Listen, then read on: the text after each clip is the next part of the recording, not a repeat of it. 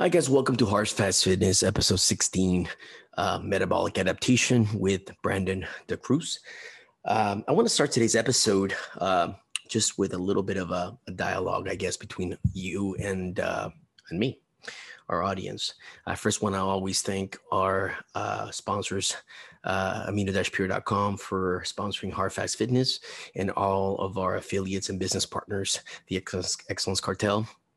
Uh, being one of them, Rejuvenate HRT being another one, and all of the affiliate coaches that we work with consistently to bring you guys some very good material and facts in order for you to improve your your lifestyle your health primarily. Uh, so today we're going to be talking about adaptations and primarily your metabolic adaptations the way that your body adapts to your metabolism adapts actually to to a diet but I also want to touch base a little bit with regards to the way that you need to adapt to your lifestyle and the things that are going on uh, in your surroundings. Uh, dieting is not easy, as you probably know. And the reason why we know that is because the numbers uh, basically tell us that all the time, right? Uh, people lose 30 pounds, gain it all, lose 50 pounds, gain it all. So, what we're trying to do at Hard Facts Fitness is obviously uh, teach you uh, different techniques and lifestyle changes that will allow you to maintain a healthy lifestyle. And I've said it many a times, I don't want to call it dieting because we want to make sure that we're following this as a lifestyle. We want to make sure that you have the ability to go out and eat with your friends and family and loved ones and be able to be to moderate yourself uh, during the, the, the week so that you have the ability to do so. Um, this not only actually helps your mind, but it also helps your performance when you're trying to be in shape and um, it actually helps you feel better. So uh, we go through life adapting to our environment, whether it's work environment, whether you're moving to a new school, whatever it is, you're constantly adapting. And that's part of, of the beautiful thing of being a human being, where our bodies are adapting as we age. Um, obviously, science has shown us different ways of continuing to uh, fight against age uh, with the HRT uh, principles and in, in, in, therapy uh, through nutrition through functional medicine. I mean there's a lot of different things that we can help that we can do to, in order to prevent certain adaptations that are not good for us. So with that being said i want i want you to really take something home today and and, and the message i guess today is to really focus on yourself. Um, focus on you uh, being there for the people that love you the most. Uh, focus on how to improve and adapt to the environment, the pressures, the stresses of everyday life, so that you can be better for the people that you that need you the most. Uh, make sure you're adapting for the best, not the worst. So, uh, with that being said, let's just dive into metabolic adaptation. I think you're going to enjoy this episode. Um, a lot of people believe that there is no such thing as adapting to an adapting uh, an adaptive metabolism, but there really is, and uh, we're going to put a lot of myths to the test today with uh, our special guest, Brandon DaCruz. Welcome to episode 16 with Brandon DaCruz, Metabolic Adaptation.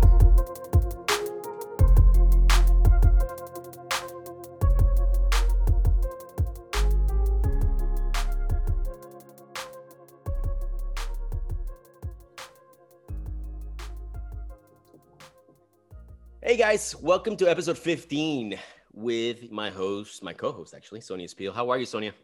Good, dude. We're I didn't even realize we're on episode 15. That is so crazy. Pretty crazy, right? For just two gym bros that one day were like, dude, we should do a podcast. You know, uh, it's, and, and, and I, we always talk about this how how everything got started even with like team amino pure and um, how it's evolved into like and i don't want to call it a movement yet because but it will be a movement once we get our programs um, our partnerships with rejuvenate hrt and and uh, sonia was we and we're talking about her championing that effort from a, from a woman's uh, empowerment perspective. So I'm going to brief you guys real quick uh, with regards to some of the projects that we're working on, uh, some of the stuff that Sony's involved in. And actually, as a matter of fact, I'm going to brief you on some of the stuff that we're working on, and then I'm going to let Sonia brief you guys in some of the stuff that she's going to be participating on, which I think is going to be great. Um, we had a great week uh, with Team Amino Pure. A lot of good feedback. Uh, our network continues to grow. Our audience continues to grow. I look at statistics all the time. Uh, the biggest thrill for, for, for me is because I'm a big numbers guy, is the mere fact that are, even now still are women um, I don't want to say population, but our, the, the, ladies that are starting to use and, and, look into our podcast is growing and growing and growing, and it's becoming more diverse. And that brings a lot. I mean, that makes me super happy because uh, at one point we were like 98 to we're like 68 31 68 uh, 32 whatever it is um, so it's growing and lot, I think a lot of it has to do with because we're we're really honing in on a lot of women topics uh, things that affect women's performance and whatnot. And having a different perspective, having Sonia on board with us uh, through Hard Facts Fitness brings a different element. You know, anytime you have a couple guys talking, it, it turns into a bro talk kind of sometimes, right? So having a different perspective of how female thinks and what affects them on a, on a consistent basis is fantastic. So having Sonia here as, as a co-host of Hard Facts Fitness has been a treat. And I hope you guys are definitely enjoying it. And I know you are because I hear it all the time. Um, other than that, we've had a we've had a great week. We launched, I think we we had a we launched a bunch of peptides. Had a great Fourth of July uh, from an informative standpoint uh, weekend. I know that a lot of you guys were out barbecuing, and uh, it's, it's funny because our, our, our special guest today, which I'm not gonna name his name yet, we're gonna do a full formal intro. He, he just said, "Hey, I work 16 hours a day," and I'm like, somebody else works 16 hours a day other than me, which is crazy. Uh, but we're bringing a lot of stuff, a lot of good info. Um, and uh, we're hoping uh, we're launching inflammation, actually, the, the, the podcast with uh, Austin Stout this coming week. Um, it, we're a little behind. We are a little behind, and that's basically on me. And and and I, I take ownership of that. No one cares. it's the holiday weekend, dude. But but you know what? We're gonna get that was a great great episode on inflammation with Austin Stout. Anytime we have Austin is a treat. Um, and uh, now we're film we're filming, we're recording episode 15, which is kind of surreal uh, with uh, Brandon DaCruz, and we'll do a formal intro with him. But tell us a little bit about Sonia. What what you've been up to this week, and tell us primarily your your, your initiative. Like you're you're partnering up with one of our affiliates, one of our, our companies, Rejuvenate HRT, and and what are your goals with that, and, and how do you see that developing? Because I think that the network continues to grow. I mean, you see it, right? You, we're reaching so many people. So talk to us yeah. a little bit about that in your week, and we'll go from there. So I ended up in Vegas. I don't want to say accidentally, it wasn't an accident, but definitely last minute. Um, one of my favorite bands, Sublime, was playing down there on 4th of July. And so we were both kid free. My boyfriend's like, let's go to Vegas. Like, surprised me and is like, just like make sure you're not recording any of those days. And so we ended up flying out on 4th of July and we saw them, which was fucking amazing. And Vegas was like so nice. We actually did it. It's kind of weird because Vegas is is like really quiet right now. I went last year and like even the pools were closing at six every day and it's just it's really different. So we just relaxed. You know, it's like we woke up, we went to the gym, we had overpriced coffee, overpriced, you know, breakfast and like all the stuff and you know dollar eggs. yeah, it was actually like really yeah, I know. I'm all like, can I get extra chicken? You know, and it's like it's so funny though because I ordered a chicken salad the first day and I asked guy, I'm like, because I'm, I'm I'm in like a little fat loss phase. And I asked the guy, and I'm like, how much chicken is it? And he's like, six ounces. And it comes. And so, like, Baby. my boyfriend, yeah, my boyfriend's not in this industry, but it was the cutest thing ever because the, the salad went down. And I looked at it and I like turned my head, and he's like, that's only like four ounces. And it was so funny because I was like, that is four ounces. Like, four ounces. it was totally four ounces. And I looked at him and was like, my heart is so big right now. Don't you love that? Don't you love that? Love, yeah, because you're making an not, impact, right? yeah, totally. Like he's been, he's been like since we've been together, he's been like kind of tracking his food and his protein and stuff. So that was awesome. But just excited to kick shit off. So um, yeah, like like Ron was saying, like we have rejuvenate that um that has kind of been you know going hand in hand with a lot of the movement that we've been a part of and you know as a nutrition coach i work a lot in hormonal dysfunction and working on the side of you know how does nutrition play a part in this? What does lifestyle play a part in this? And then i don't always get a chance to really work hand in hand on you know there's only so much you can do on on on a functional nutrition side of things to bring hormones back especially perimenopause or around pregnancy or like heavy cases of amenorrhea there's just some things where it's like how can we physically getting you fe- get you feeling better the quickest? Um, and what do you want to do? Where do you want to go? What are your goals? What is your long-term vision for yourself? Um, because at a certain place in your life you know your hormones naturally declined whether that was um, you know extra stress added to that or lifestyle factors added to it just going quicker. Um, but i I'm starting to see more and more women that are leaning into hormone replacement therapy. So I've been working a little bit more with talking about uh, talking to Rejuvenate. We're definitely going to be partnering up to even do some, you know, functional coaching and um uh you know uh HRT kind of like packages together and then really working in the front of education because what is the everyday because uh, let's be real it's not like my mom and her friends are listening to our podcast we do reach a lot of general population clients but they also already have a tie into the gym and stuff like that. You're normally not just listening to us and you're like, oh yeah, Austin Stoughton, PED use and inflammation. Like it's normally not where it's starting.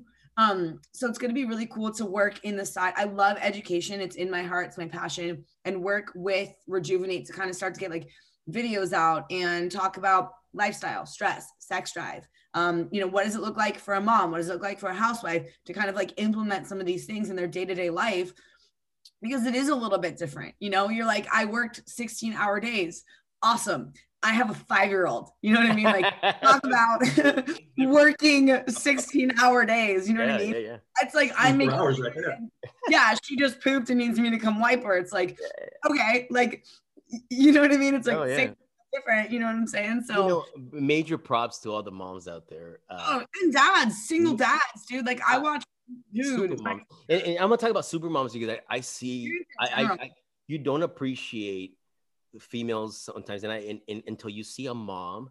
And I call them super moms because you'll see the diaper bag, you see the baby, you see 20 bags of groceries. And I'm like, you know, I remember saying, man, I got to carry all those groceries. And then I'm looking at some lady carrying like her child, the groceries, the bag. And I'm like, those are super moms right there you know and, yeah. and and going back to what you were saying sonia the initiative that that that rejuvenate has and we work really close with them uh, because we've actually sent a lot of clients over to, to chris and uh, they all come back with you know stellar reviews of, of the not only the service that they provide but the information. So the information highway has been uh, that, that we're creating we, we can say now officially that hard facts fitness has a voice. Uh, we're growing that fast to the point that people are listening. We get messages all the time. I they're they're consulting right now people that we've actually sent over there, and they're they're their feedback is I feel it's been two weeks and I feel much better. And I've worked with other clinics that couldn't dial me or fix me.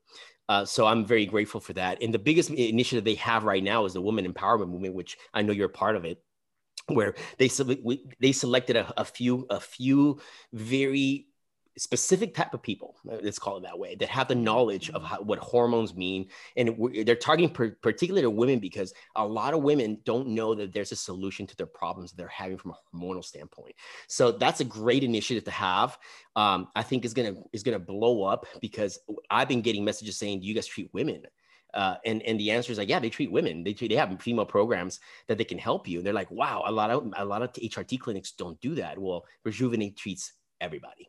And and that's that's a major plus. So we're excited to bring some some big heavy hitter hitter names uh, to rejuvenate as, as, as that women empowerment movement. And we're excited at, at, at partnering with them. And uh, the sky's the limit for hard facts fitness for what our movement for our initiative and what we're trying to accomplish. So i'm very happy to have every single every single coach has been here every single speaker every, it, has been just incredible the, the, amount of feedback so we're very very grateful for that.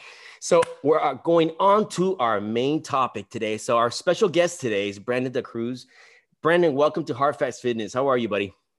I'm doing well man. I appreciate you guys having me on. Excited to be here yeah, it's awesome. It's great. I mean, we've been we've been talking about collaborating, doing something for for some time now, and we finally nailed the date. So, is we we're just been kind of see it, dude. And I was like, we, we were like, dude, he's like, it's funny because you get to see people in person and like meet people, and you're like, oh my god, oh, you're yeah. like, hey, I listen to your podcast. And it's like so dope. You know what I mean? So I'm super it's, excited. It's actually ironic, Sonia. Right after I saw you, Ron messaged me the next morning. That's, That's so, funny. I was, like, I, I was like, listen, I just met Sonia yesterday. Yeah, yeah. I know. We were like, we got to get him on. Yeah, I'm super excited about it. Yeah. Very cool. So tell us a little bit about yourself, uh, Brendan. What and I always tell ask people, uh, the, the coaches that come on, and I don't want to come across like a snob, but the the the coaches and people that we that we that we bring on, they're very specific to us, and we pick them because we want people to share the same vision that, that we share at Hard Facts Fitness, which is knowledge, bridging the gap between health and fitness, which is uh, a huge aspect of what we're trying to accomplish here with Hard Facts Fitness and in all of our initiatives with our partners as well. As you know, we partner with New Ethics, we partner with Scooby Prep, we partner with, we're partnering, starting a partnership with Relentless Forever, Jeff Black. So if you really put all of us in perspective, we all have the same vision and our approaches are very similar. They may they may be different in a little ways, but our goal and vision is empowerment and knowledge. So talk to us a little bit about your who you are. I know I, I went to the bathroom like 10 minutes before I did some push-ups. I'm like, I have a male model coming. I need to get a little pump going on. Uh, you know, so uh, so tell us a little bit about your background I want to know who Brandon DaCruz is, and then let's dive into the topic at hand, which is metabolic adaptation, which is a very important topic to discuss. So we're stoked about that. Absolutely. So, uh, first of all, thanks for that intro. But um, so I'm Brandon DaCruz. I've been working in the fitness industry uh, full time for the past 13 years, and I've worked in all aspects of fitness. I mean, I've been a one-on-one personal trainer. I've been working in the supplement industry for this past 13 years as well. So I've done everything from supplement sales to national sales to research and formulation. So I have many products that are on the market that I've formulated myself. I've worked in uh, sports nutrition labs. And then also the past eight years, I have been actively engaged in coaching. So I've been a coach as well. I have, like Ron alluded to, uh, I've done professional fitness modeling for close to the past 10 years. I've competed 15 times over those years. So I've been very active both in the academic side as well as the professional side, but also in the trenches. So this is where I combine both, you know, evidence-based research as well as anecdotal experience with myself and with my clients. And over the years, I've seen a lot of things that have really stood out to me that are, are both good things in the fitness industry, but you also notice along the way a lot of bad things. And especially when I got into coaching, we're talking 2012 or 2013 it was a completely different mm-hmm. landscape. And there was one or two things going on. It was either you were someone that was extremely credible, you had been a one-on-one personal trainer, you had been in the industry a long time. Because remember, we're talking about a day where social media wasn't that prominent. So there were no IG coaches and things of that sort. So those that got into it and developed a, a coaching roster had experience. And then as the years went on, we started getting more of, you know, into social media, which is great. I love social media. I think there's immense benefits. I wouldn't know you both if not for social media because we use it in the right fashion. We use it to educate people, but also to get connected with like-minded individuals who share our vision. However, with that came some some drawbacks that I noticed, and it was people that were misinforming others, uh, people that didn't have the credentials nor the experience or expertise to coach people, but had a big platform, so they were able to leverage it. So with that came a lot of mythology. And today we're going to speak on a topic that I'm extremely passionate about, which is metabolic adaptation. Because when I first started getting into competing, it was the initial phase of men's physique and, and bikini. And at that point, the first couple years, it went off without a hitch. You know, we were able, I remember doing photo shoots, just being in photo shoot shape and showing up to a show and winning. Know I mean? Like the standard wasn't there yet, but as it became yeah. more and more competitive, now we saw these down regulations. But with that came people that perpetuated myths like metabolic damage, like starvation mode, things of that sort.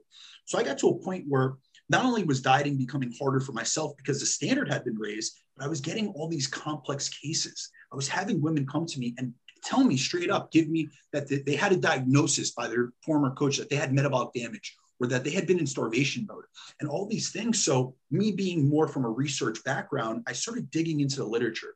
I started thinking about looking over my case studies with my own individual clients, looking at when did this person stall? What could have precipitated these stalls and fat loss? And it really came to a point where I became very passionate about learning the intricacies of not only the physiology of fat loss and the psychology of fat loss, but also the downregulation aspect. So, you know, when we talk about fat loss, you know, most people know the key underlying principle that un, you know that determines fat loss, which is calories in versus calories out. So essentially, in order to lose body fat, you need to essentially consume less energy than you expend on a daily basis, which will put you in that calorie deficit and will cause your body to essentially liberate and burn stored body fat as fuel. So we know that as the law of thermodynamics, aka the CICO model. And but that's what I refer to as this simple story we're told or we're sold behind dieting. So calories in and calories out are not two independent variables, meaning we can't change one without the other. You know, when you you decrease your calories, it's going to impact the other side of the energy balance equation. But a lot of people don't see it as such. You know, so essentially what I'm trying to get across to people is, you know, most people know that a calorie deficit causes fat and weight loss, but very few understand what else a calorie deficit can cause. So that was where we got back to the point of metabolic damage of starvation mode and where I really started to look into it because I had people that had this self-limiting belief that they they had this issue, that they had this diagnosis, that there was something wrong with them. And you know, I, I, wanted to be able to help them. First of all, I wanted to know if it was real because I'm seeing all these people and they're telling me, listen, I'm eating less calories and I'm not losing weight. Um, you know, I, I can't seem to, my metabolism is so slow, all these things. And I'm saying, all right, well, I've seen this certain times. I've seen some stalls and clients, but now I'm getting people that already have that limitation in their mindset. So keep in mind that, you know, your psychology governs your physiology. So they're coming to me with this and I'm noticing like their fat loss journeys are harder than the the clients that I had that preceded them. And so that's where, you know, I'm going to go into a little bit about what starvation mode is, what metabolic damage is, yeah, and and how it's different and why it's it's a mythology, it's, it's a myth. I think that the biggest misconception, and I'm going to backtrack to the beginning of what you just said right now. Um, Instagram has been a portal uh, even for us. And I and it's it's funny because you you're saying a lot of things that I've said before, and I believe completely. It's good and it's bad because number one, it's information highway, but that information can be construed in very good, solid based scientific approach information, which we all wouldn't be here talking to one another if we wouldn't have met through Instagram or through some of the seminars that Sonia attends or whatnot. So that's that's great because now we're putting a team to, of, of good quality coaches together that are understand understand the science behind it. But then on the other side, you have people that you know, and we're very blunt here, so I'm just gonna be blunt. You know, you have a really good looking girl showing her booty to the entire world every single day and takes pictures of her ass every single day. And I'm a coach, right? I'm a, join my journey because I can make you look great. And how, and my, my thinking behind that is what in the world do you know about metabolic adaptation, about deregulation of enzymes, deregulation of enzymes, deregulation of thyroid. And that's really where the science approach comes into place. And, and that's what we're trying to debunk is like, stop looking at images and thinking that those people and, and it, it, may sound derogatory, but I did a post on that the other day. I think I said like picking a coach based on how shredded they are is like picking a OBGYN based on how many kids they have. Like, yeah. So it's, it's fucking qualify you. I've been shredded too, dude. And I've been metabolic resistant and I've had, you know, it's like we've, and so like, that's the thing is it's like, you have to kind of know and you have to be digging it, but what do we want? They have it. So they must know. They do it so they must know. And it's like some people are just i have friends that are naturally born with like they're just shredded abs all the time and they have Brand, brandon's one of them. No, so so that's the misconception and that's why i got so into this okay. because i had people coming to me but remember when i'm talking about initially it was a little bit easy I'll, I'll say easier i was very active i was already an athlete and so i was already fitness modeling i was already dieting so doing men's physique shows was I would say easier initially, but we're talking about a board short division that looked like you were going onto the beach. Right. Once they raised the standard, I started hitting these roadblocks and I was saying, fuck, I can't lose fat. Maybe these people are right. Maybe there is metabolic damage. Maybe yeah. there is a starvation mode. And then I started peeling back the layers of the onion, looking at the literature, looking at different aspects that we'll go over today. And I realized, no, no, no, no, no. It's not your resting metabolic rate that's damaged. We're downregulated. It is. It is to a certain degree. However, what it is, is that your activity levels have dropped. You're in the office more now. You're not moving as much. So your NEAT levels have dropped. And there's so yeah. many different so many factors, you know, you yeah, about- that you don't consider. So I've hit, I've hit roadblocks, I've hit challenges. And I'll tell you, utilizing some of the strategies that we'll go over at the end, I've been able to mitigate. And I will make this clear you will not avoid metabolic adaptation. This is a natural process. Because think about it the body evolutionarily, I always like to go back to evolution and we think about it in the context of our ancestors. What was dieting perceived by the body as? Famine or starvation. Right. So there are these survival mechanisms put in place to avoid, you know, essentially going into a starved state. So this is a natural process. However, your approach is what dictates the level and the degree and magnitude of the metabolic adaptation that you experience and whether you get over those, those hurdles or not.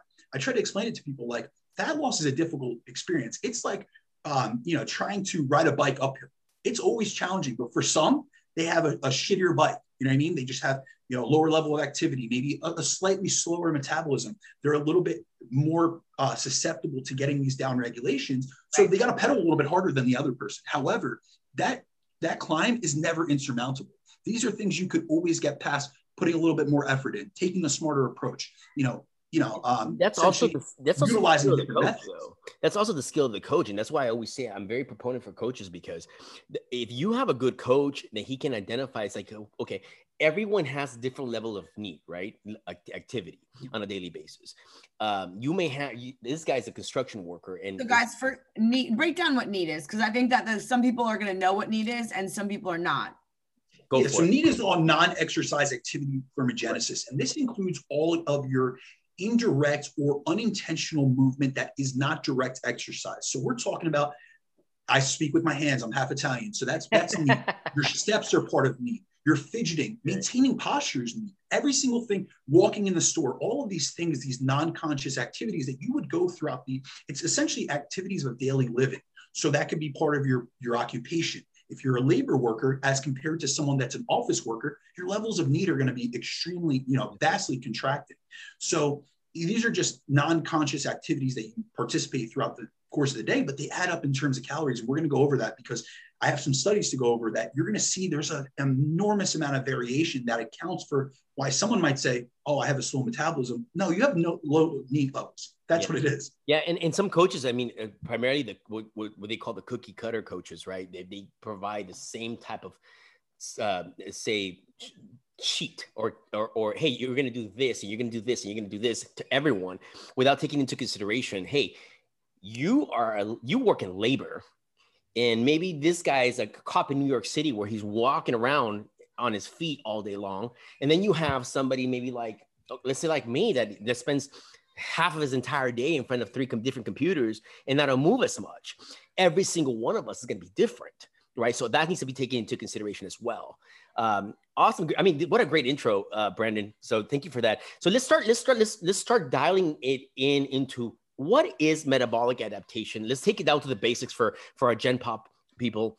Or metabolic and, adaptation versus metabolic damage because i think a lot of people i use the metabolic damage thing like adrenal fatigue or you know adrenal damage and it's like this long-term thing and it's like we have to start looking at the body as one of the most adaptive things in this world. So break down for us a little bit about what you've heard before and what you've seen in the science and literature okay so essentially starvation mode is what precedes metabolic damage so starvation mode is the idea that the longer and harder you diet, the more your metabolism slows down to the point that it will eventually come to a halt, where you'll no longer be able to lose weight or body fat. And actually, a lot of people have this misconception that you'll actually gain weight when you're in a calorie deficit. So I've come into contact with tons of either prospective clients or I see people on social media posts about it who are under the impression that they permanently damage their metabolism through their past diets and through periods of caloric restriction. And there are some down regulations and there are side effects of dieting. That is not to be denied. However, they haven't done permanent damage as they believe. And the issue with this is it leads individuals to believe that they are essentially like unable to, uh, you know, efficiently lose body fat and weight loss as a result of their, you know, metabolism being quote unquote, you know, broken. So not only is this belief incorrect, as starvation mode and metabolic damage both do not exist, exist and have been disproven in the literature, but it also causes people to believe that they're damaged and to have this negative mindset around the topic of dieting. And essentially, like what I notice, especially which I, I really am into both the physiology and the psychology behind dieting, nutrition, training, all of these aspects, because I, you cannot separate physiology from psychology. But what I notice with these individuals that believe in these myths is that they have this defeatist attitude when it comes to trying to lose weight and body fat. So, what I always try to get across to people that are under this misconception before I send them the literature, before I send them the studies, all that stuff, all of that stuff's not going to penetrate people until I get this across. But I always, you know, try to remind them literally no one is immune or exempt from starvation. So there's no way that you would you wouldn't lose weight from eating in a true deficit. Now, the thing is, what equals a deficit for you is going to be different than for someone else. And also, what was once a deficit for you, as we'll go on and allude to later, is going to be much different in week one of dieting than it is in week 12 of dieting.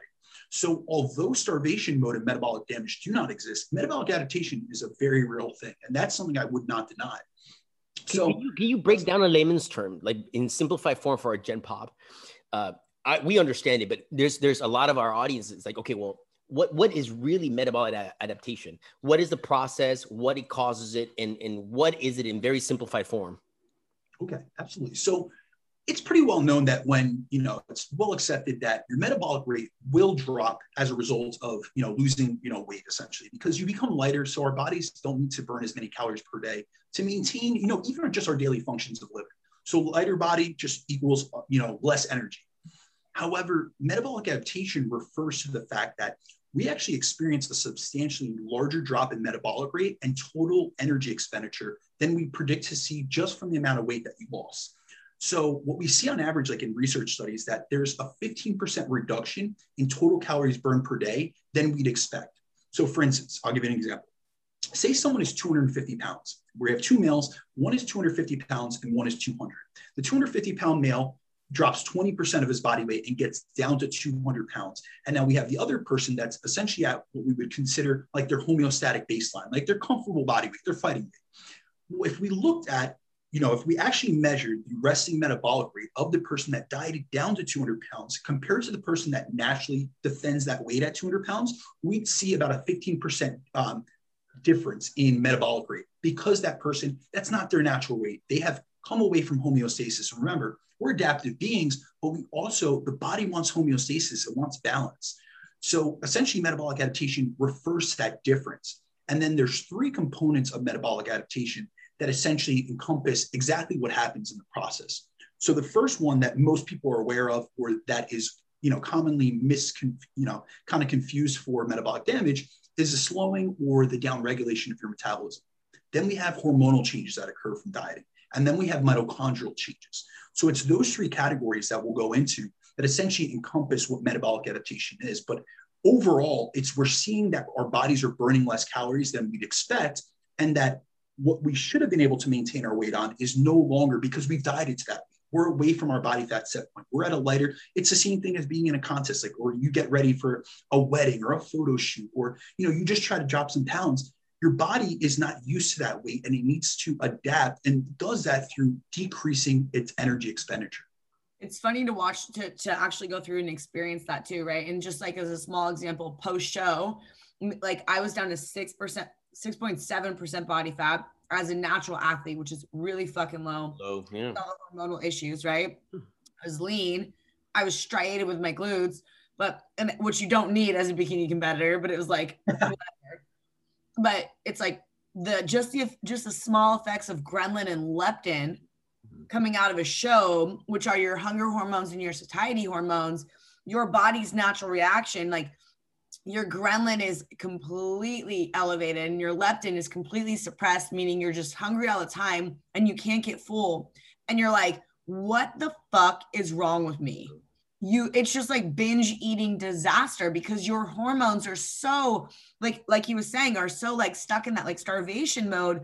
It's just trying to adapt to the situation and and bring itself out of that place. So what other changes hormonally are you seeing with people going through heavy dieting phases or being very lean for a long period of time yeah, so actually the first thing we see, we actually don't see hormonal changes first because hormonal changes, we have both what's called acute changes and then we have chronic changes from dieting.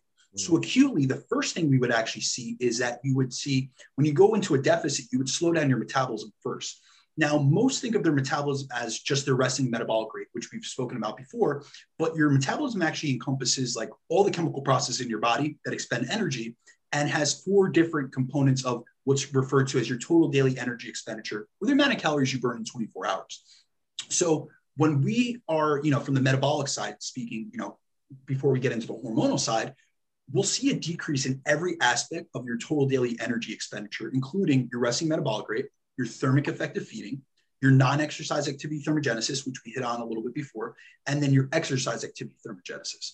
So the first thing that takes a hit is your resting metabolic rate, um, which accounts for roughly 60% of the total calories you burn per day. And resting metabolic rate, essentially what that means is just the amount of energy you need to keep functioning at rest. Um, so your resting metabolic rate lowers when you start losing weight during a diet as you're losing body mass, which is metabolically active tissue which burns calories in and of itself. So when you have less of that tissue, you become a lighter individual. There's less there's less energy essentially that we need to keep the lights on. Um, however, there's also something called adaptive thermogenesis, which takes place and describes the fact that the amount of energy reduction we see in our resting metabolic rate except you know exceeds what we'd expect to see based purely on the amount of weight and mass that you lost through a diet. So then the next point that a lot of people don't ever consider with uh, you know metabolic adaptation is thermic effect of feeding, and um, we see this get down regulated literally off the bat. So thermic effect of feeding, for anyone that doesn't know, it's essentially the energy your body must expend to digest, assimilate, and essentially release the energy in the food that you're taking in. So basically, we put energy in and we got to expend energy out to get you know energy from the food that we take up. And that accounts for about 10% of your total daily energy expenditure.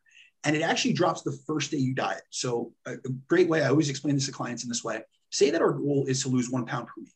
Well we know that that's roughly 3500 calories. So say in the course of the week we put you in a 500 calorie deficit for those seven days off of day one of dieting when you're eating 500 calories less than you were, you're now burning 50 calories less per day as a result of lowering the amount of food you're taking in. So you're thus lowering the thermic effect of feeding.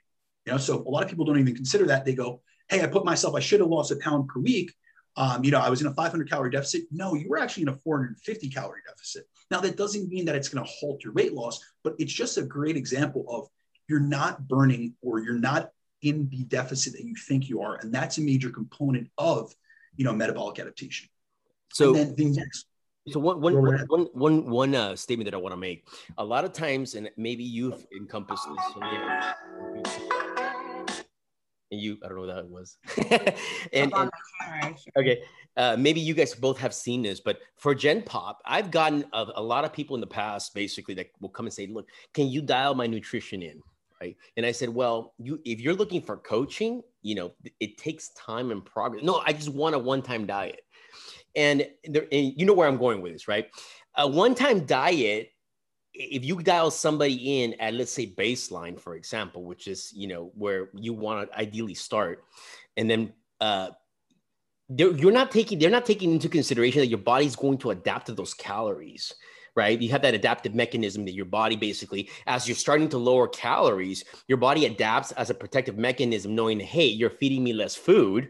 So it's protecting itself and everything starts to downregulate, right? Uh, uh, hormones start to regulate. Uh, we've talked about thyroid uh, issues. Uh, everything, every aspect of, of your body's mechanism starts to downregulate as a protective mechanism. So for a lot of Gen Pop people that are out there that think, hey, I just want a one-time diet and think they're going to lose 40, 50 pounds off one diet, it doesn't work that way. It's a skill that you need to have a coach that basically brings your calories, knows how to adapt it to your body, adapt it to your lifestyle, adapt it to the way that your body works. And it's not a straight linear thing because everybody's so different. And that's where the skill of the coach comes into place. Like, okay, I'm noticing these trends and these patterns. And I know Sonia does uh, uh, tracks a lot of different patterns when she's still working with her with her clients. And I know, like, I think Jeff does the same thing. Both Jeff Sue and Jeff uh, Black, they and they chart a lot of things so they can start understanding how your body works works and that's an that's a that's an art form because everybody's so complex. Everyone is so different guys. So we don't want to we want to make sure that you understand that um, uh, the down regulation like what much like what brandon was talking about the down regulation of your entire body system is going to uh, is going to occur as you're going through a diet phase. And uh, keep that in mind whenever you, you're thinking okay i'm going to go on a diet and, and we see this and we hear this a lot primarily from gen pop I'm going on a diet today. I had a lady tell me just last week, um, send me a message, and, and, and she said, I'm going on a diet break, on a diet. I've gained 50 pounds over the last year and a half. 50. And I said, wow, that's that's a significant amount of weight. Uh, and she says, I'm but I'm going on a diet, so I'm cutting out a lot of foods and I'm focusing on fruits and salads. And the first thing that comes to mind is like, oh my God, you know, it's like you're gonna have some issues with that because all you're focusing on is vegetables, which is great, but carbs right? There's no balance, there's no protein. You're talking about the thermic effect of food and how your metabolism is affected by what, what you just mentioned. The way and the amount of uh, the thermic effect of food and the way that your body has to work to burn that certain food out. And I know, Sonia, you had a, a, a very good seg- segue last week or maybe the week before with regards to thermic. Uh, maybe it was during uh, Biz uh, episode, right? No, it was the one that I talked about macros of how the thermic effect of food affects what we're eating in our in thermogenesis throughout the body. And that's kind of a little bit what Brandon was saying. Is it's not just about calories in, calories out, because obviously it's just like the meat sweats, right? Like you go out and you eat a bunch of protein and it's like your body's not or a huge meal and you get like hot afterwards well that's your metabolism adapting to to more food well the same thing it's like why you're cold when you're dieting and why you know all of a sudden you're not as hungry you're like oh i'm eating 100 carbs versus 200 but i'm not really hungry well your body adapts to what's needed and naturally like again you can see me like i talk with my hands. I'm always moving my hands. When i'm dieting i'm just not it's just not there. My body's just not doing the same exact things as normally is because our body does what? Our body adapts. And like you said it's like i'm tracking with my clients and i'm sure brandon has his way of tracking too because he's aware of all this information. It's like i want to know what are your steps because we'll have the same macro, the same exact calories and macros for three weeks in a row. And all of a sudden, he's, somebody's crushed with work and they're averaging 3,000 steps a day versus their 10, 13K. And it's like, well, I don't need to cut food. There's an ad- adaptation that happened naturally throughout the body. And, and so, like, knowing that stuff as a coach and being aware of that is really important. But also, as a person listening to this, if you're wondering why you're not losing weight, it's not always that you have some sort of like damage and that's kind of like what like what we're saying. It's like it's not it's not that you were ruined it's that we need to be looking at a data point you know? If you've done extreme dieting and you may have been able to be at 1700 calories before 1800 for maintenance but you lost five pounds of muscle during that dieting phase it's not going to be the same. So right. that's another thing when we talk about hormone replacement therapy as a woman it's not necessarily that you're getting older it's that you're losing muscle you're naturally going to be decreasing your metabolism as you're losing an average of two pounds a year you know as a woman after the age of 35 of course your fucking metabolism is turning down and and, and stop and one of the things that and I'm going with my hands because I'm feeding off of you guys. one of the things that one of the things that I, I want to mention to, to, to Gen Pop out there, stop thinking of weight loss. I mean, just stop focusing on weight loss there's a big, a huge misconception. It's like, I lost six pounds. Okay, well, what kind of six pounds did you lose? Did you lose oh, water? Yeah. Did you lose muscle? Well, how much protein were you taking? Well, you have a 200 pound guy eating 100 grams of protein and he's yeah. lost weight. I'm thinking, well, ooh, you know, your protein's a little low for you, man. It's very yeah. possible that you've lost some some lean body mass there. Something you want to protect as a male, you know, a, a, a physique enthusiast, as I call myself. I want to protect, I want to do everything in my power to protect every single ounce of muscle that I have and yeah. focus primarily on the fat loss. Right. I, I don't I don't care that I lost five pounds if four and a half pounds of it is lean body mass. Right. Yeah. Now all of a sudden I'm skinny fat. And I don't want to be skinny fat. I want to be yoked and lean. And yeah. let, let's let's be honest. You know, we every single one of you guys listening to this, female or male, is an, uh, is is trying to excel and maximize your performance and trying to look great. And there's a journey, and everybody's journey is so freaking different, right? We talked about this in hormones. I mean, think of think of what Brandon just said a little bit ago. The way that your body adapts, it's constantly adapting to everything that's being thrown at from cortisol, from stress management, from hormonal deregulation, and on top of that, uh, we talked about with with Chris Neal with, during episode four, I think, or five. We talked about how your I could be at an estrogen level of 35 and be okay. He could be at an estrogen level of 15 and be a total mess. Why is that? Because we're all different. We all are different. My metabolism, you can have two people that are 5'8, 190 pounds, and you can put them on the same diet, and they're both to respond differently because their metabolism is different because of what they've done throughout the last six months, maybe, is down regulated every single aspect of their body hormones, uh, thyroid, food, all of those aspects taken into consideration. Go ahead, Sonia. You want? I know you have something to say. Brandon, I, I want to know where, what, like, what you start to see because this is something that I, I'm actually not familiar with. I mean, a little bit, but not in depth. Like you, you, I'm sure you can bring it home for us. Is what, what changes are you seeing in the mitochondria? So we talk a lot about that, obviously, as we loop it back into L-carn just because it's such a boost for the mitochondria. And, but I want to know, like, from science, like, what are you actually seeing on that side of things that gets down regulated during dieting phases or during times of low body fat? So we got to realize in totality, when you diet, your body looks for every single way it could become more efficient so that it can essentially burn less calories than you're taking in and conserve those calories as energy. So one of the ways the body conserves energy the most effectively and efficiently is actually to increase mitochondrial efficiency.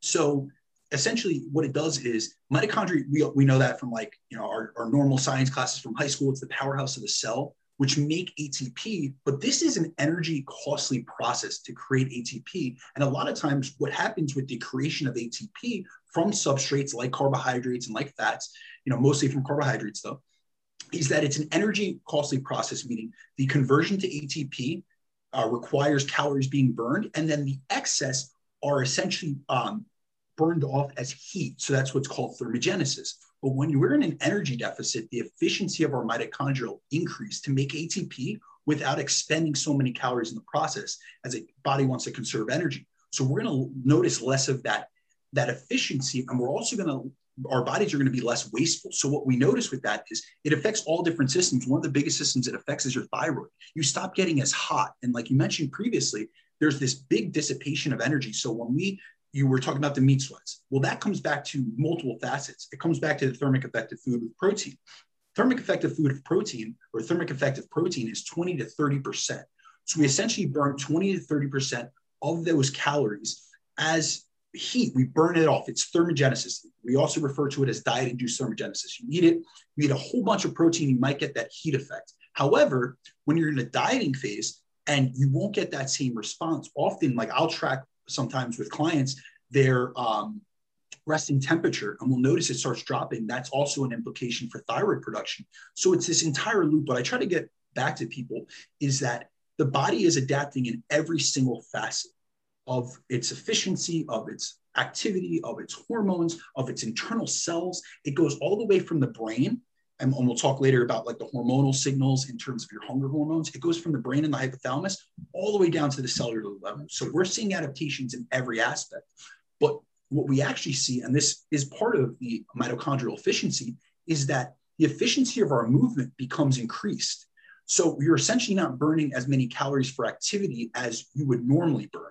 So that comes back a lot to NEAT that we spoke about before, but what I really try to get home to people is that NEAT is actually the most variable between individuals, and it's also the most modifiable component of energy expenditure, as it accounts for between 15% to 25% of your total daily calories burned. So the thing is, like, you, you hit on tracking NEAT. I've been tracking steps with clients for years, but this was something, if we just go back to 2014, 2015, this is something no one was considering. Um, and it's funny because there was a paper in 2015 that came out that I read where the researchers, it's a very highly regarded paper, and this is kind of where like the NEAT movement came along. Uh, it was actually coined in the 2010s, uh, the term NEAT, but it proposed that approximately 85 to 90% of what we consider metabolic adaptation come from down regulations in NEAT. That means 85 to 90% of those calories that we're no longer burning as compared to what we would have are coming just from that down regulation and that slowing of NEAT where we're not moving as much, we're not fidgeting. So you mentioned that you would not be speaking with your hands if you were in a dieting phase. And the, the very like the fascinating thing with NEAT is that it's so variable from individual to individual. So we have studies that show that there could be NEAT in terms of its calorie expenditure can vary up to 2,000 calories between individuals of the same body weight, the same sex and body composition. So think about it from this perspective. Uh, say that myself and another person, same body weight, same composition, same sex, same age, same all inputs. And we do a, a BMR calculator, a calorie calculator, and we see that our resting metabolic rate is 2000 calories. Well, if I have a much more active lifestyle, I might be able to maintain my weight on 4000 as compared to him at 2000 just due to that variance in NEAT. And we also see in studies that NEAT tends to drop up to 500 calories per day during a dieting phase. So think about it from this perspective if you're in a 500 calorie deficit, I already told you that you go into a 500 calorie deficit, you lost 50 calories. Now you lose 500 calories from NEAT. So are you in a deficit anymore? You're actually in a 50 calorie surplus. So that's what people don't get. They always, they'll either do one of two things. They'll say, I'm going, I'm, you know, suffering from starvation mode. I can't lose weight or calories in versus calories out doesn't work. No, you're not accounting for all the, the proportions, all of the variables within the equation that are getting down regulated. And it sucks, absolutely. But that's where there's, we'll, we'll speak about later, how to attenuate these things and how to make up for it. But one of the biggest things, and you mentioned it previously, is tracking NEAT and making sure you're, you're maintaining that those normal levels of physical activity. Right. A lot of times people will say, you're so lucky, right? You're so lucky you can maintain your i i can't do it a, a, lot of it is I I have had, for example, every morning now when I wake up, and uh, you're in the East Coast. I think you and I were texting. It was three o'clock in the morning my time. I was been up since like 3.50, 3.30 in the morning. I'm a 3.30 riser too, my friend. so it was 3.30 and I was already working. And uh, right after I talked, uh, we, we started exchanging um, messages. I got on my I got on the treadmill and I started and I go for a very slow one hour walk right? The reason why I want to do a slow paced walk is because I don't want my body to to think I'm doing cardio. I'm just doing I'm just trying to increase my NEAT, right? Because I know that I'm sitting in my desk or I'm sitting here 70% of my day. And the only time that I have activities when I'm going to the gym and I'm lifting weights, right? So if I compare myself to somebody that is very active, you know, we talked about the construction worker or the cop that is walking around all day long, yes, our, our whole lifestyle is going to be different. But if we don't track NEAT, then that is a, a, key point as to maybe why I'm holding on to additional weight and I'm not able to break a plateau versus somebody else that's consistently more active. So that's, I mean, you you hit that right on the right on the nose. And I think a lot of times people don't realize the and, and Sonia has brought it up in the past. Um, they think that they're working really hard even when they're going to the gym, but they're really kind of like not, right? Um, it's like, are, are you really working that hard? Though. Chris, it might not even be that. Sometimes I, I extrapolate it out. And I really try to take into the context of, I'll ask, I know how much my clients are training, but I'll be on podcasts and I'll ask someone else and I'll say, Hey, Sonia, uh, how many hours per week would you estimate that your average client trains? You know, how many hours per day? We're well, talking I, maybe 60 minutes, 90 minutes. So I have them track it too. So I would say on it d- depends on them, but a lot of times it's um, you know, 30 minutes of weight training to an hour. And then I have people that are on like five times a week that are in there, like, yeah, about four to five well, times. That's the thing. So I always try to get people, they'll say, I train really hard. I know I burn calories. First of all, we see in the literature that weight training does not burn a lot of calories. We'll see on average between 120 to 300 calories burned an hour of consistent weight training because right. it's intermittent exercise. Yeah. You're, you're, lifting a weight, you're sitting down, or you're, I, I have my clients do steps or, or just you know walk around the gym during the rest periods. However, it's really not energy intensive in terms of its calorie expenditure, and that's not what weight training is for. It's for the adaptation. However, when we look at what makes up TDE, exercise activity thermogenesis would, would be your weight training, your intentional activities, your intentional exercise. It only accounts for five to 10% of your total calories burned per day. And so many people overestimate how many calories they're burning in their weight session and don't realize, hey, I might train really hard an hour a day, but then I'm compensating for 23 other hours out of the day. So that's well, where I try to get my clients to look. Down the rest of the day and you're on Zoom, yeah. kind of stuff. You're like, not burning anything. Yeah you know, you can burn up to five times more calories through daily NEAT on a consistent basis than you could in the gym. And a lot of people don't realize that. And that's why I'm always, I'm all about daily movement. I don't care what type of, you know, resistance training you want to do. I want you to do that to build muscle, to, you know, increase strength, to build those adaptations, not only to bone mineral density, but to your actual physique, to your body composition. But it's not for calorie expenditure. We're not going in there and doing circuits to burn calories because you're going to burn so many more calories through daily activity and through your diet. And they have different intentions.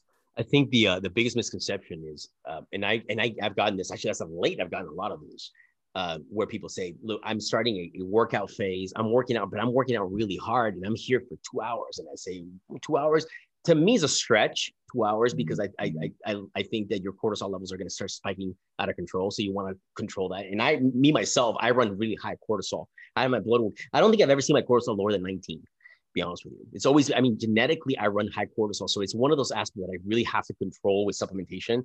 And sometimes I force myself to sleep more. I, I take DSIP because I know that's something that genetically I have. But going back to what I was saying, um, a lot of people say, I'm working two hours, working out. And, and the, the, the first thing I say is, okay, that's wonderful. Have you lost any weight? He goes, that's the problem. I'm not. I said, it's okay. So think about what you just said right now. What are you doing the other 22 hours of your day?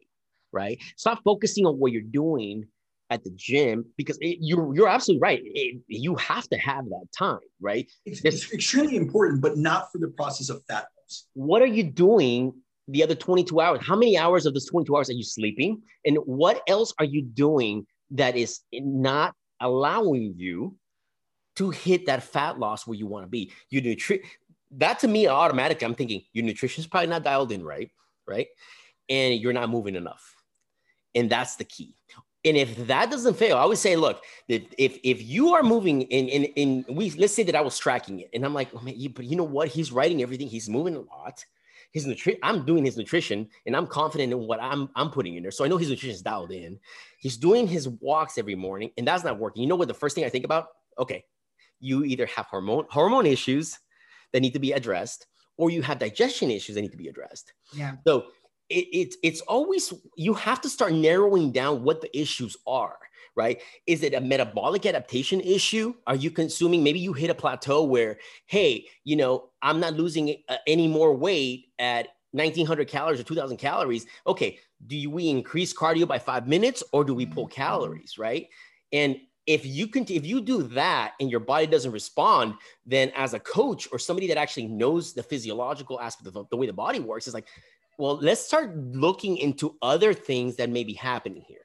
What what is what what is your life? And Sonia said like amazing when she talks about this. Okay, let's forget about all these other things that you I, I know you are doing. How's your mm-hmm. lifestyle? Are you stressed? Mm-hmm. Are you sleeping? Is your cortisol level high?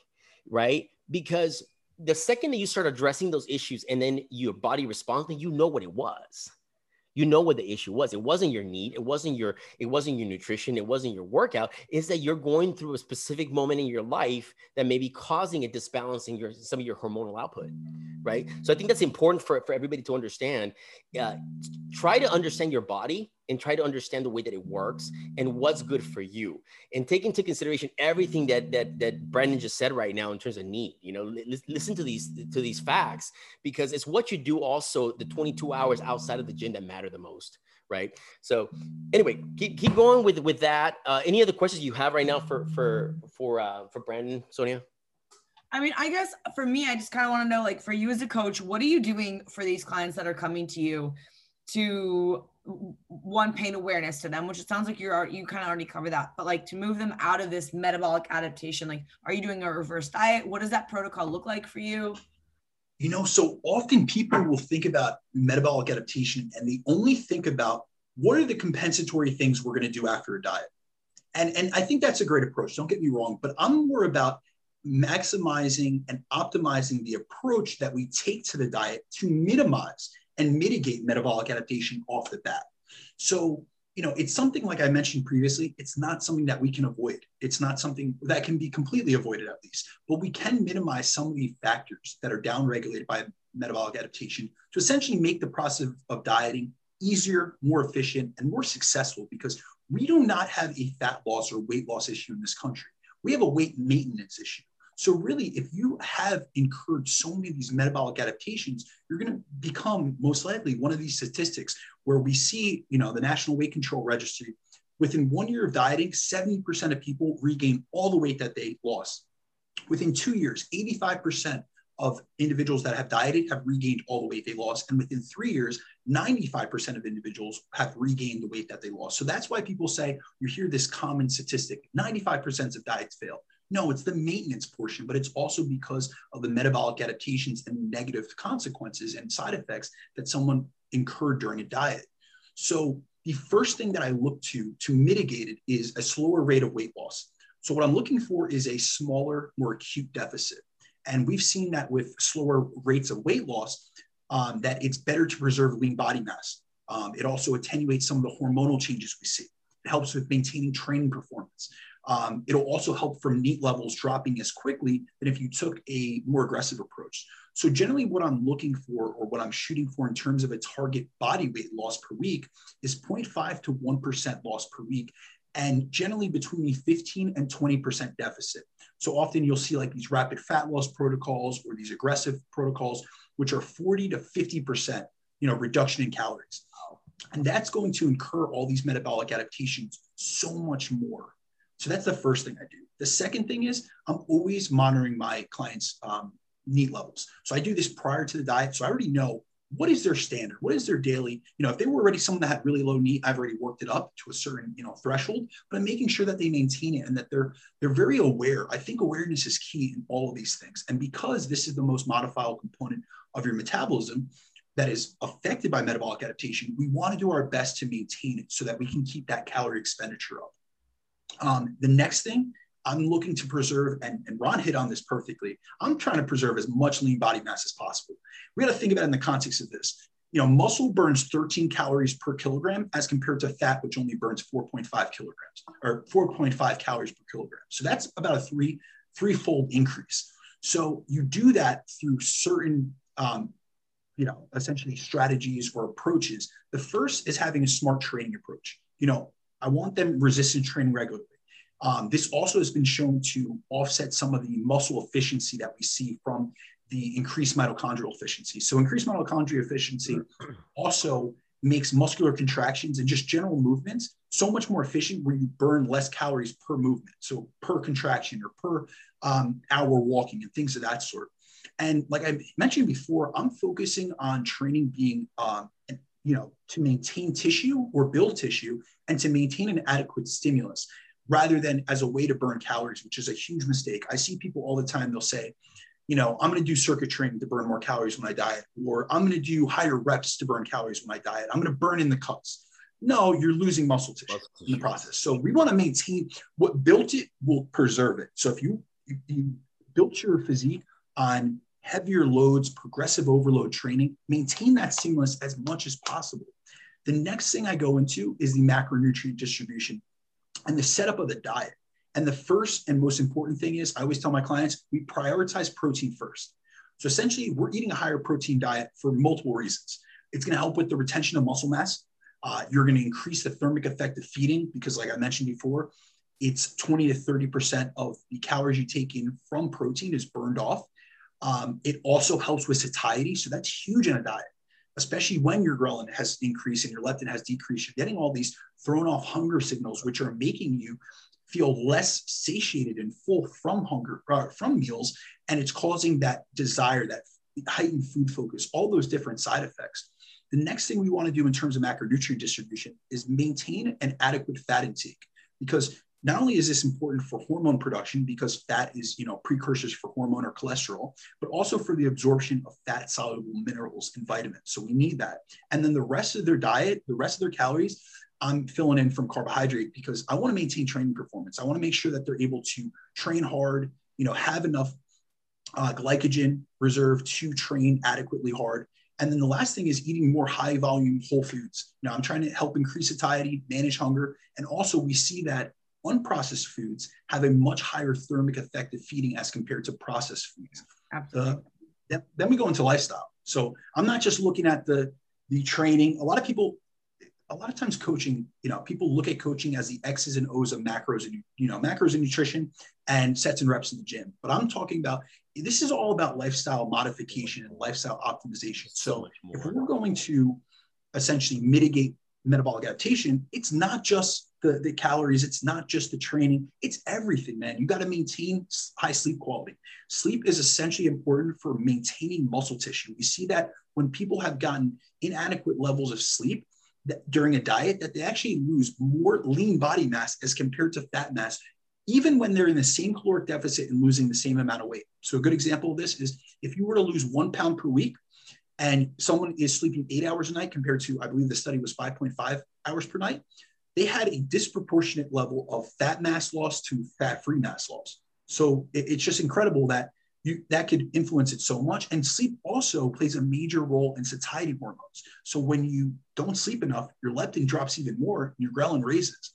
And then I'm trying to make sure that they manage recovery because a lot of times people want to do more, more, more. And they think that that's going to elicit a better result in terms of fat loss. But it isn't. If your recovery is not intact, you're not going to recuperate correctly. You're going to suffer from high cortisol levels.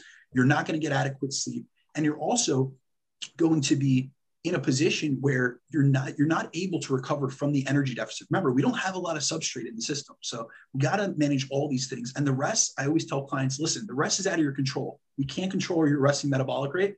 We have to control the variables that are modifiable. So, Brandon, help help us wrap it up too with like a couple things. Like, are is there any? Because I know you come from the, the supplement side of things. Are there any things that you're helping um, or adding in with clients to kind of help mitigate metabolic adaptation or um, increase thermogenesis? You know, there are, but there's nothing that's that significant, to be honest with you. And and this is why they're not that significant. We could look at caffeine We could look at ephedrine. We can look at clenbuterol or other beta 2 antagonists. But I consider those band aids for a problem that don't address the root cause. So when we really consider the supplementation side, the ergogenic side, now mind you, I make a career out of selling supplements. So I, I tell you, I believe in them. We could use adaptogens, we could use things of that sort. But really, the biggest thing that we have to address first is the hormonal issues. So, you know, there's all these hormonal fluctuations. If we don't address those first, none of these things are going to really work. You know what I mean? So it's it's about more so taking a high priority approach and doing top down. You know, it could be HRT, it could be uh, different implementations if someone has you know hypogonadism. It's addressing those root causes first before we just throw some ergogenic supplements in. Yes, there's things that could help thyroid support. I mean, we didn't even go into, we, sh- we should probably cover the, the, hormone aspect. I know you guys, your audience would probably love hearing about that. Yeah, go ahead. Because go there ahead. is, uh, there's a huge component of metabolic adaptation that happens to hormones. So really, when we get to hormones, the first hormonal change which occurs during metabolic adaptation or during a diet is a decrease in leptin. Mm-hmm. And leptin, just simply put, it's essentially our main regulator in your appetite and your satiety, as well as your energy expenditure. And it's probably, you know, what we would consider the most influential hormone involved in metabolic adaptation. Now, the thing with leptin, which is kind of scary, is that it seems to fall off like really significantly within the first few days of entering a deficit. So I've seen studies that within three to four days, you'll see a 50% drop in leptin. Wow. And it doesn't continue going down that precipitously, but it does. You see a huge drop off. And this is the reason why leptin is controlled by two different things. I'm going to interject. The size of our, I'm going to interject real quick because I have a question yeah. on that. So, how do you incorporate? And this is actually very important. I think my our, our listeners are really going to enjoy this. So, when you're saying that leptin levels drop by 50% during the first week or first four days of a, uh, of a fat loss journey, we'll, we'll call it that. At what point do you start incorporating? Does Brandon start incorporating higher calories, maybe higher carbohydrates? Maybe a cheat meal, which I know you had a whole post on cheat meals, by the way. Uh, so, at what point do you do that? Do you do that after three, four days? Are you proponent of basically writing that 50% down regulation of leptin? And basically, how do you address that issue? So, this is what we really have to realize is there's going to never be a one size fits all answer. It drops 50%, but within those first few days, but then we see it, it's a small, it's a very small decline. So anytime, if you just did a quick diet, you, you were sick, you had surgery, something, and it, you weren't even in an energy deficit or you weren't even in a fat loss phase. You lost no absolute body fat. Leptin's controlled by two things: fat, you know, your level of fat mass because it's secreted from adipose tissue. So essentially, leptin gets secreted from your fat cells in and of itself, and acute changes in energy status or energy balance. So you can literally lose no fat, and just the fact that you don't have a lot of calories coming in, it'll drop leptin. But we don't see large scale changes in your metabolic rate as a result off of those first few days. So I don't see it being something, if someone has a, you know, we're a few days into a deficit, they haven't even lost a pound, I can't address that preemptively. That there would be no reason. But when it does come down to addressing it later on in the diet, when we do see certain, so think about leptin as like the cascade starter, it's like the domino effect. Once it lowers, very significantly to the point where it's it's the majority of leptin has downregulated, then we start seeing changes in other hormones, but not initially. So once I start getting other feedback, remember the body is a feedback loop. So once leptin gets low enough, it essentially you know sends signals to the hypothalamus that you're in like a survival state, you're in a famine. And that's where we start seeing energy levels decrease. We start noticing that we're more lethargic that's where testosterone levels drop and all these hormones that we'll speak on in a minute. That's where I'm like, listen, we got to utilize a refeed. Let's try a two day back to back refeed. You know, leptin is very um, closely tied with insulin. So when you utilize higher carbohydrate refeeding, it will have a short term. Now, keep in mind, short term acute response in leptin, but the only way to get leptin back up to normal levels is two ways regain the body fat you've lost and get yourself out of an energy deficit. So the answer to your question, Ron, there is no way to reverse the downregulation of leptin during a dieting phase. There are ways to attenuate it, meaning to raise it transiently so someone feels better. We get a high carb refeed on a weekend, someone will be able to train better, they'll have better endurance, it'll have a psychological boost, but we're not going to see a long term physiological uh, increase in leptin until we return back to energy balance or back to maintenance calories. Here's a question for you. So have you noticed that whenever you do, and I'm, and you just uh, said something that's very, very important to me, as at least, because me personally, I see a big benefit to a back-to-back refeed on myself. and some mm-hmm. coaches don't. Some coaches will do, you know, we'll do a, a, a one-time refeed, and that's a staple, right? And for me, I like to look at biofeedback. If I have a refeed, uh, let's say a 20% increase in my carbohydrates because I want I want those carbohydrates. The refeed should be primarily driven by carbohydrates versus you know protein's always stagnant. And sometimes you you t- tend to tweak protein to keep the calorie overall calories down a little bit right? But for the most part your your your fat may drop and your carbohydrates may spike up to make sure that you have a good balance of, of, of that. But if you refeed do you would you say that there is a metabolic spike that happens when you're actually doing a carbohydrate refeed every, every hormone spikes and as you're going back into your everyday diet are you riding that metabolic roller coaster for additional fat loss Okay, so you're gonna hate this answer. Everyone hates when I, yeah. I, drop it on them because I wanted to believe in it too. I would yeah. love to believe in this. Believe false, me. False. That's right. Yeah, I'm a, yeah, I'm about to bust a little myth and also probably bust your balls on this. All right, so here's the thing: we do see a transient, meaning a temporary rise in energy expenditure as a result of a refeed. We've seen that both in one day refeeding, we've seen that in two day refeeding, and we've seen that in diet breaks. However, like I said, transient, meaning you will see an uptick in energy expenditure. Because think about, like I said in the beginning, calories in and calories out are innately tied. You put more energy into the system, you get more energy out. So just like when you put less energy into the system, your NEAT drops. If you put more calories in, you'll notice you're a little bit more lively. You know what I mean? You feel better. You're moving around more. Yeah. So your energy expenditure, the amount of calories you burn during that refeed will increase, but it will not offset the amount of calories you ate. So what I'm saying is what I do with my clients is I put them back into maintenance calories. So when I titrate in refeeds or I, I include refeeds, it's based off their biofeedback, but I'll generally start with a one day refeed.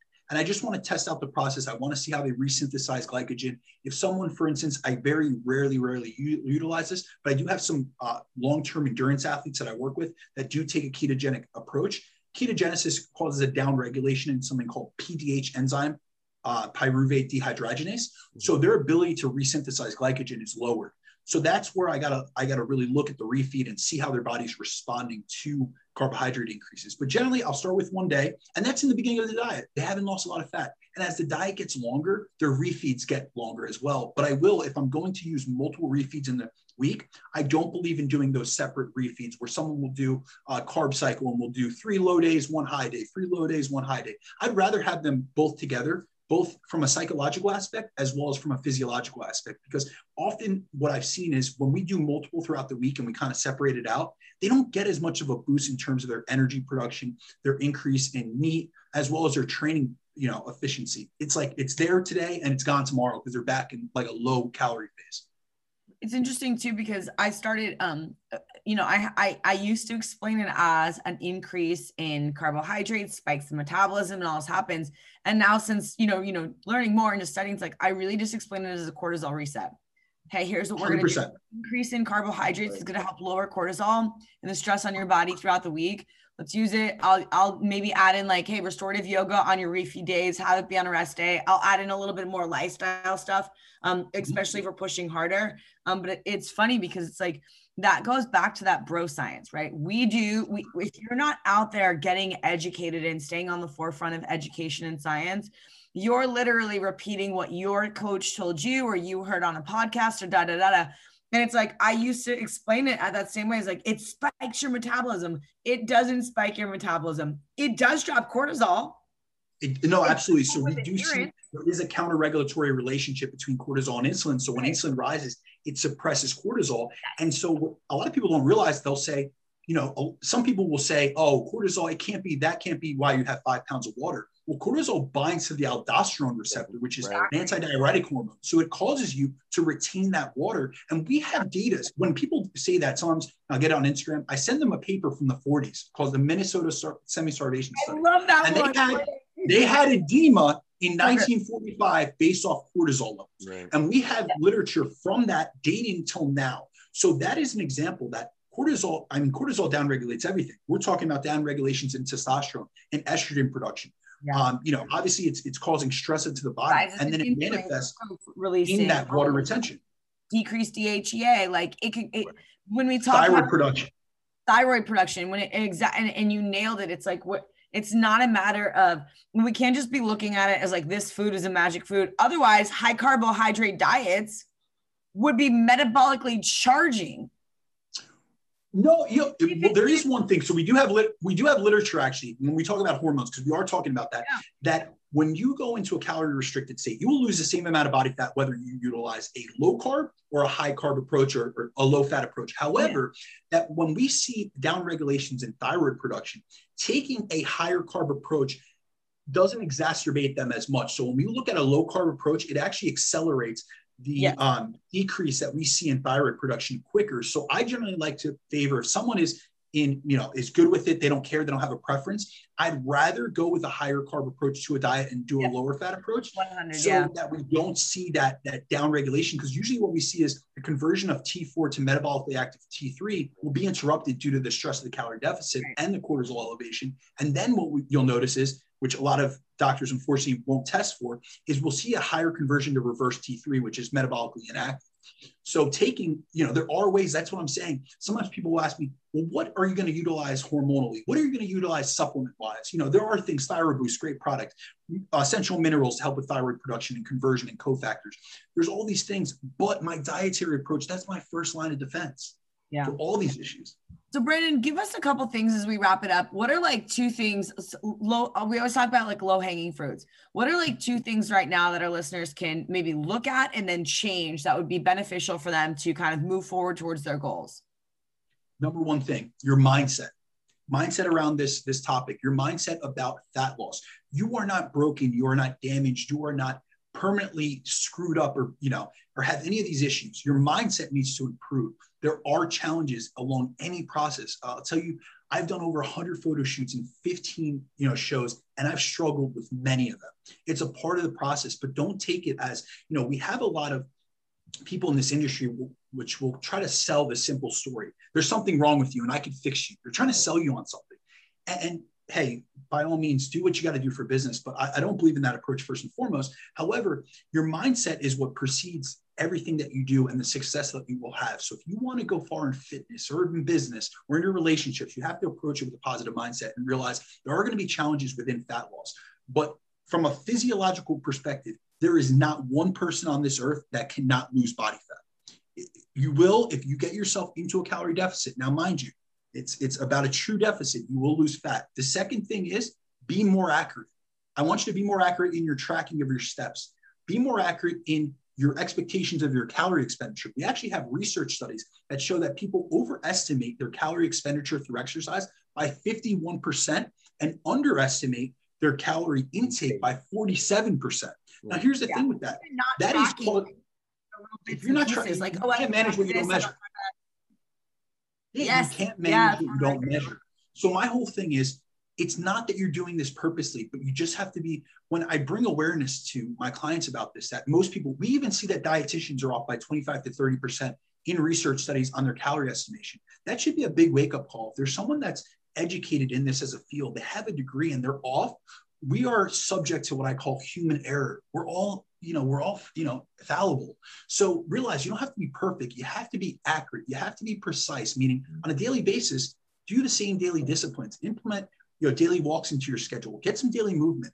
It's about consistency over intensity and precision over perfection. So that's what i really try to get across to people. Be more accurate in your tracking have a better mindset and realize that your physiology will you know follow your psychology. And there's you know realize i hope everyone listening to this uh, realizes that there is no metabolic damage. There is no, you know, there are issues that come along with all these, you know, with dieting, but there's also huge benefits. So for every cost, you know, for every give me, there's a gotcha. Just realize it and take it on the chin and, and keep plugging along and utilize smarter strategies. Awesome. So Brandon, uh, help us plug yourself. Where can people find you? What do they need to know? Give it to us. All right. You guys can find me. The place that I'm most active is on Instagram at Brandon DaCruz underscore. I also have a website called brandondacruzfit.com. And then you guys, if you guys have any questions, feel free to DM me.